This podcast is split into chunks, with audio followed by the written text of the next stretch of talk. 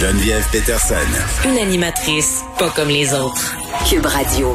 On est avec Nicole Gibault. Salut Nicole. Bonjour Geneviève. Bon, je veux qu'on revienne sur la question euh, des barrages routiers parce que ça fait pas de sens pour bien des gens. Euh, Puis tu sais, euh, se fier sur la bonne foi des Québécois, des Québécoises, je veux bien. Puis moi, je, je veux bien euh, avoir, euh, si on veut, la naïveté entre guillemets, de penser là qu'avec ce qu'on sait en ce moment, on le sait maintenant que voyager entre régions, c'est pas une bonne idée. Euh, on a eu des conséquences des de nos gestes passés. Là, je pense à trop à ce qui s'est passé cet été et au fait que les gens se sont pas mal promenés entre les régions là, lorsqu'on était un peu déconfinés à la fin de l'été, début de l'automne.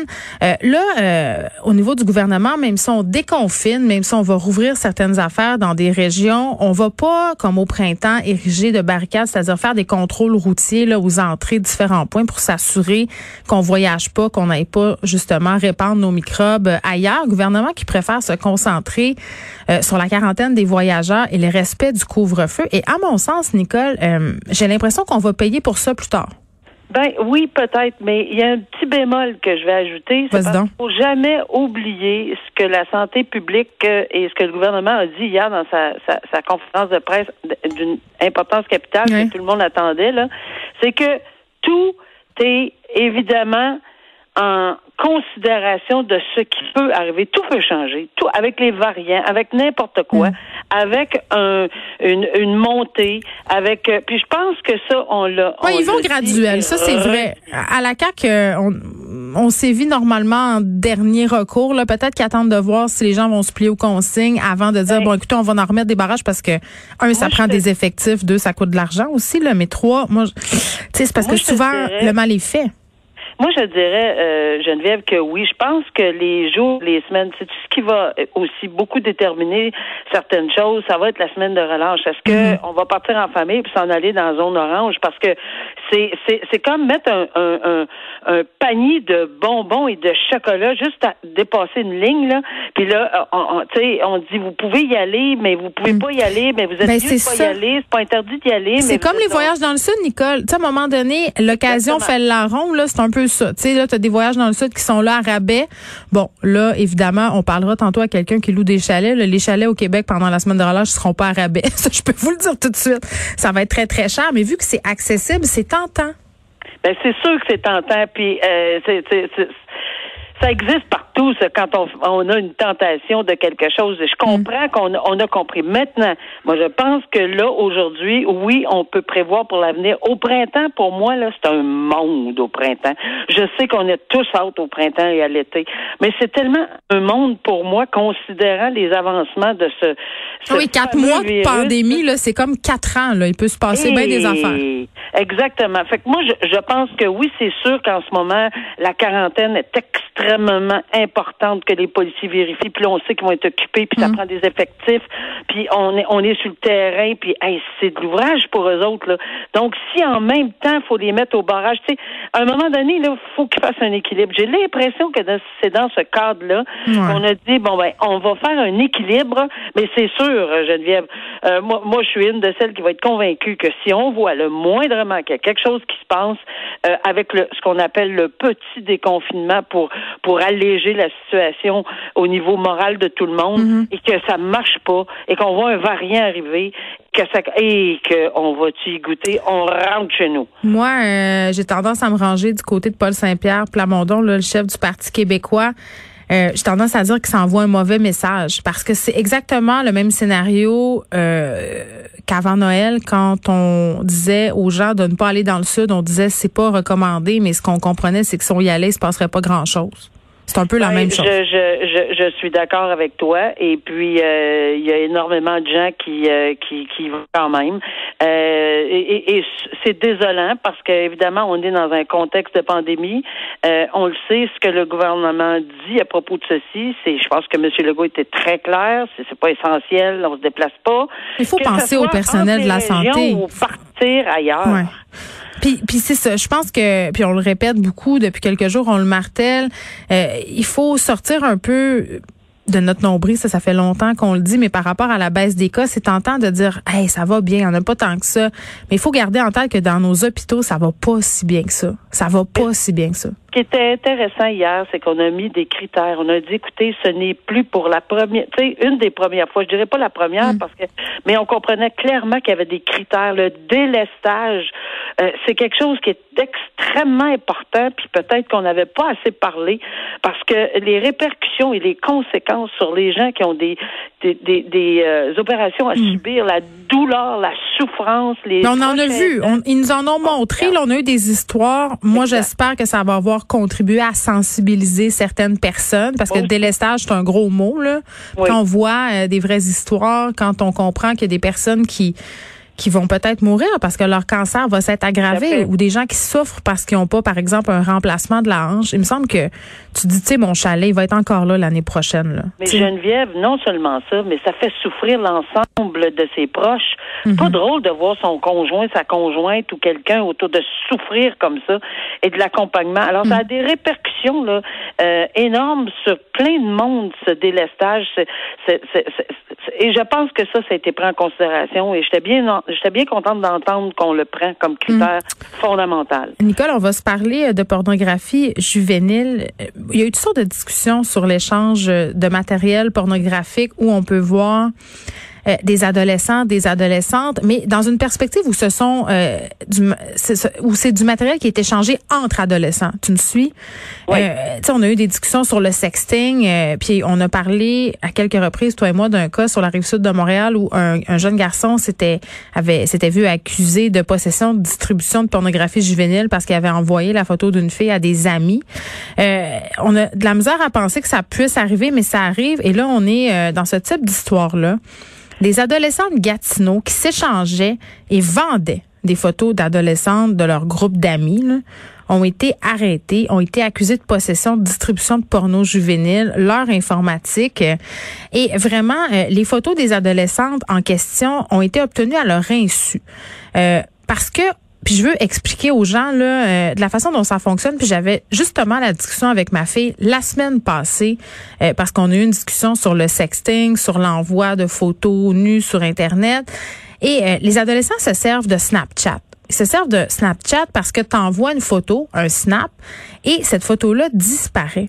Et si tu fais une capture d'écran, l'autre personne est automatiquement au courant, mais tu sais, Nicole, l'homme étant ce qu'il est, et quand je dis l'homme, ça veut dire l'humain, là, euh, il y a des gens qui ont développé toutes sortes de superfuges, comme prendre une photo avec un autre téléphone, de la photo, ou pirater Snapchat. Et c'est ça qui s'est passé dans ce cas-là. Euh, ils ont piraté Snapchat, et là... Euh, ces photos-là ont circulé allègrement. Oui, puis il faut vraiment euh, penser à ce qu'on appelle la cybercriminalité. Bien là. sûr, ben oui. Et on est, on est vraiment minimum là dans. dans Ici, là, je dirais, là, Geneviève, qu'ils sont euh, les, les, les arnaqueurs ou enfin les, les pirates, et cetera, sont vraiment souvent quelques pieds, quelques pas en avant de tout ça. Donc, tu as tout à, tout à fait raison de soulever qu'il n'y a rien de ça qui est protégé. Même à l'époque où j'ai vu et entendu des dossiers où on a dû décrypter des choses et que moi, j'y comprenais absolument rien, que ça prenait des experts, évidemment, là, parce que j'ai pas cette formation-là, mais les mm-hmm. gens venaient me l'expliquer. C'est incroyable, les techniques de décryptage, de, de hacking euh, des policiers ou des forces de l'ordre euh, et, et qu'on va utiliser. Et c'est encore beaucoup plus aigu maintenant. Et c'est sûr, quand on parle de pornographie juvénile, quand on parle de, de distribution de pornographie juvénile de leur, dans, dans du leur informatique, informatique, que ce soit pour des ados ou des adultes. Ici, ça dépasse l'entendement parce qu'on peut pas comprendre, mais on se dit, ben ils sont jeunes, ils ont pas pensé à ça, là, ils sont comme ils ont une tête, ce que j'appelle. Mais non, ils pensent pas. Légères, là. là, c'est un trafic, puis ils ont vendu des exact. photos. Ça, c'est un cas quand même assez euh, flagrant. Sauf que euh, bon an mal an, au jour le jour, nos enfants, nos ados euh, qui sont à l'école euh, à distance, souvent secondaire trois, quatre, cinq, qui sont beaucoup sur leur téléphone, c'est vraiment naïf de penser qu'ils s'enverront jamais des photos dénudées ou des photos. Ça fait partie de la vie sexuelle des gens maintenant. Et vraiment, c'est important d'avoir des discussions, là, puis c'est super euh, gênant, mais c'est important de les avoir. C'est important de faire comprendre aussi aux adolescents, aux adolescentes, que même si tu caches tes photos, parce que dans le cas euh, de ce qui s'est passé à Gatineau, les jeunes femmes qui se sont fait voler leurs photos euh, par les pirates, conservaient... Euh, les photos dans une bibliothèque cachée de Snapchat. Euh, donc, qui serait euh, supposément crypté, mais évidemment, il n'y a rien qui est caché sur Internet. Il n'y a rien qui est vraiment crypté quand quelqu'un veut s'introduire dans ton appareil. Souvent, c'est assez facile de trouver un moyen. Et même si tu effaces des photos, c'est pas effacé pour vrai. Il y a des traces partout. Il y a des captures d'écran qui peuvent se prendre. Euh, donc, c'est important de parler euh, de ça et des conséquences de ça avec les adolescents, les adolescentes. Puis, tu sais, on, on met souvent la faute, je trouve, sur les adolescentes. C'est-à-dire, on dit, ben si t'envoies des photos, ces photos-là peuvent être montrées, donc pour qui tu vas passer? Ça, je trouve ça... Pas... Hein? C'est pour ça que ce dossier-là, euh, d'en parler parce que c'est judiciarisé, puis qu'ils sont arrêtés, puis qu'ils sont accusés, ça donne un autre optique. Euh, oui, oui, OK, on comprend. Bon, il, mais ici, oui, c'est vrai qu'on parle d'un trafic là, de, de, mm. d'échange puis de vente, et cetera. Mais le principe de base est le même. Là. La même photo Snapchat, une, euh, Snapchat une fois, juste une seule fois, juste parce qu'on n'y a mm. pas pensé, est aussi encryptée, aussi découvrir. On peut la découvrir. Non, c'est ça. Là, on n'est jamais protégé. C'est sur Internet, jamais. C'est pas privé. Puis tu sais, j'allais dire, on, on blâme souvent les filles, puis on parle souvent aux filles, on voit pas, on voit pas, on voit pas. Mais tu sais, je pense qu'une des bonnes façons de prévenir ce type de dérapage-là, c'est de parler aussi aux garçons. Tu sais, quand oui, tu te fais envoyer fait. une photo comme ça, comment tu gères ça? Et gérer ta colère aussi, parce que souvent, ça se passe dans des cas, puis pas dans ce cas-là, mais où un garçon, par exemple, il y a une rupture et fâché pour oui. se venger. Tu sais, il y a de l'éducation à faire des deux côtés, oh, pas oh. seulement du côté des filles où on dit, ben si t'envoies ça, voici ce qui oh. risque de t'arriver, parce que c'est pas juste, tu comprends? C'est, c'est ah, deux, non, deux personnes. Manquer la cible, manquer complètement la cible. Quand on veut éduquer, là, on éduque, il n'y a pas de genre euh, là-dedans. On éduque autant les jeunes garçons, les jeunes femmes, d'un côté, pour des raisons différentes, des motifs différents, mais euh, c'est tout à fait raison. Là. D'expliquer les conséquences. Regarde, si tu possèdes et distribues ça puis que tu envoies ça, tu peux être accusé de, de distribution de pornographie euh, juvénile. Euh, ceci étant dit, parlons d'alcool au volant. Nicole, un homme acquitté pour ne pas avoir pu euh, avoir accès à son avocat. Euh, ça se passe dans la région de Saguenay et vraiment, ça fait appel à un cas dont on a déjà parlé, qui a créé, si on veut, une jurisprudence, euh, l'affaire Caroline oui. Tremblay. Dans ce cas-là, l'homme de cinquante-sept ans. Troisième individu acquitté par un tribunal dans la région de Chicoutimi après la décision par rapport à cette femme-là. Euh, on le rappelle, là, euh, cette décision précise que les policiers doivent permettre à une personne interceptée pour alcool au volant de communiquer avec un avocat sans délai, euh, s'il désire et si c'est possible. Et parfois, c'est pas toujours possible pour des raisons logistiques. Par exemple, il faut que tu embarques dans l'auto, il faut que tu ailles au poste et on joue de ça. Oui, mais ce que je suis un petit peu surpris qu'on en reparle encore, parce qu'honnêtement, en quatre-vingt-onze, je me souviens d'en avoir parlé. Sur le, en, j'ai eu des dossiers pleins toute mm-hmm. ma vie à cet effet-là en matière de droit à l'avocat, toute ma vie, parce que c'est c'est c'est un principe qui est à la qui est à, qui est inclus dans la charte. Euh, alors c'est c'est que tu as le droit à ton à, à communiquer avec un avocat sans délai, euh, sans délai. Puis là les conversations... Mais les policiers le savent. Oui, ça, ils le savent, et cetera. Mais malheureusement, comment c'est appliqué dans différents endroits, ça, on pourra, on, on pourra s'en reparler. Ouais. Mais ce que je veux dire, c'est que ça, c'est un principe qui est connu, qu'il y a beaucoup de jurisprudence qui avait, qui était, qui était, euh, euh, qu'on pouvait lire et qu'on peut encore lire. Là, évidemment, la Cour d'appel était assez claire le treize janvier dans la, dans la cause de Caroline Tremblay, parce que moi, j'avais des discussions à l'époque, euh, lorsque je siégeais, sur est-ce que c'est avant qu'on, tu sais, le fameux test, le soufflé sur le bord du chemin, là, euh, et, et, et après ça, livret sommaire rendu au poste de police. Est-ce que, puis, dans les régions éloignées, euh, Geneviève, je te dirais, que c'est pas toujours évident, là. Si on arrête quelqu'un à une heure et demie d'un poste de police, là, le sans-délai, là, il part quand, là? Mais, mais ça peut pas se faire au téléphone? Ben, c'est ça. Tu sais, avec maintenant, les cellulaires, euh, me semble. Oui, mais au début, comme je te dis, c'est, c'était beaucoup moins mm-hmm. le principe. Mais maintenant, comme la Cour d'appel a dit, qu'on sait que, je veux dire, c'est l'exception qu'il n'y a pas de téléphone cellulaire. Là, l'exception. Et est-ce qu'on est dans un évi- environnement sécuritaire, la, dans, le, dans le, l'automobile de police, mm. les portes fermées? Est-ce qu'on peut parler à un avocat de façon privée? La réponse, c'est oui. Et, et, et si on le fait pas, ben là, il faut juste adapter le tout, là, et que probablement ces causes-là, trois, parce qu'il va, on, on est rendu à peu près quatre dans, depuis deux semaines, hein, euh, il va falloir que ça soit implanté de façon systémique, claire, nette comme l'eau de roche. Quelqu'un a un cell- téléphone cellulaire, à moins de circonstances euh, incroyables, il mm. va falloir que cette personne-là puisse appeler. On connaît la réponse, l'avocat va dire oui, sauf dedans. On la connaît, la réponse. Le, le, le principe n'est pas de savoir comme, qu'est-ce que l'avocat va répondre.